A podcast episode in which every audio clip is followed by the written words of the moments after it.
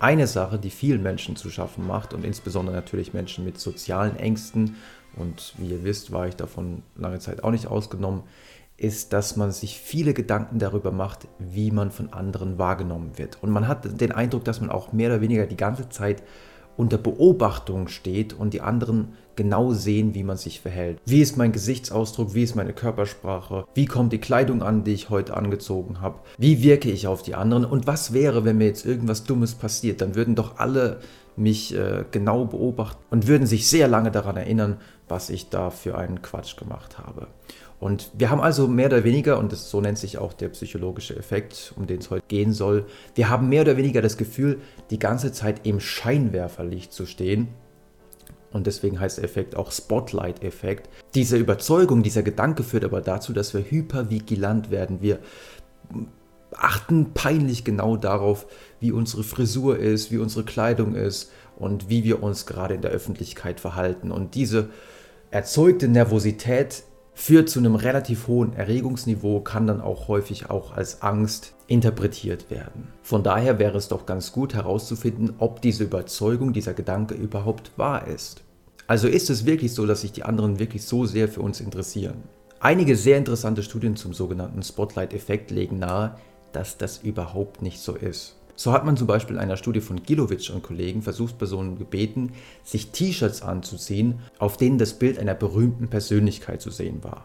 Also sie hatten eine gewisse Auswahl, zum Beispiel Martin Luther King oder Bob Marley oder irgendjemand anders. Und dann hat man sie unter einem Vorwand gebeten, in den Raum zu gehen mit anderen Personen, wo sie also von den anderen Personen gut in Augenschein genommen werden konnten. Und direkt danach hat man sie wieder unter einem Vorwand rausgenommen aus dem Zimmer und hat gefragt, ja, ähm, also in unserem Experiment geht es so ein bisschen um Erinnerungsvermögen und unsere Frage wäre jetzt, du bist da jetzt gerade in den Raum reingegangen mit anderen Personen, was glaubst du, wie viele der Personen erinnern sich daran, was für ein Bild welcher berühmten Persönlichkeit du auf deinem T-Shirt hast? Was glaubst du, wie viele der anderen erinnern sich daran? Und dann haben die Versuchspersonen im Durchschnitt gesagt, ja, so circa 45 Prozent werden sich daran erinnern. Also ziemlich viele werden sich schon daran erinnern, was ich auf meinem T-Shirt hatte, weil klar, ich stehe ja irgendwie im Scheinwerferlicht. Wenn man dann aber die Person gefragt hat, die wirklich in dem Raum waren, ja, was war denn auf dem T-Shirt drauf? Dann waren nur 5% in der Lage zu sagen, ja, der hatte Bob Marley oder Martin Luther King oder wen auch immer da auf seinem T-Shirt drauf. Das heißt, und ähnliche Ergebnisse ließen sich auch in anderen Experimenten zeigen, wir überschätzen die Aufmerksamkeit, die uns von anderen entgegengebracht wird, massiv.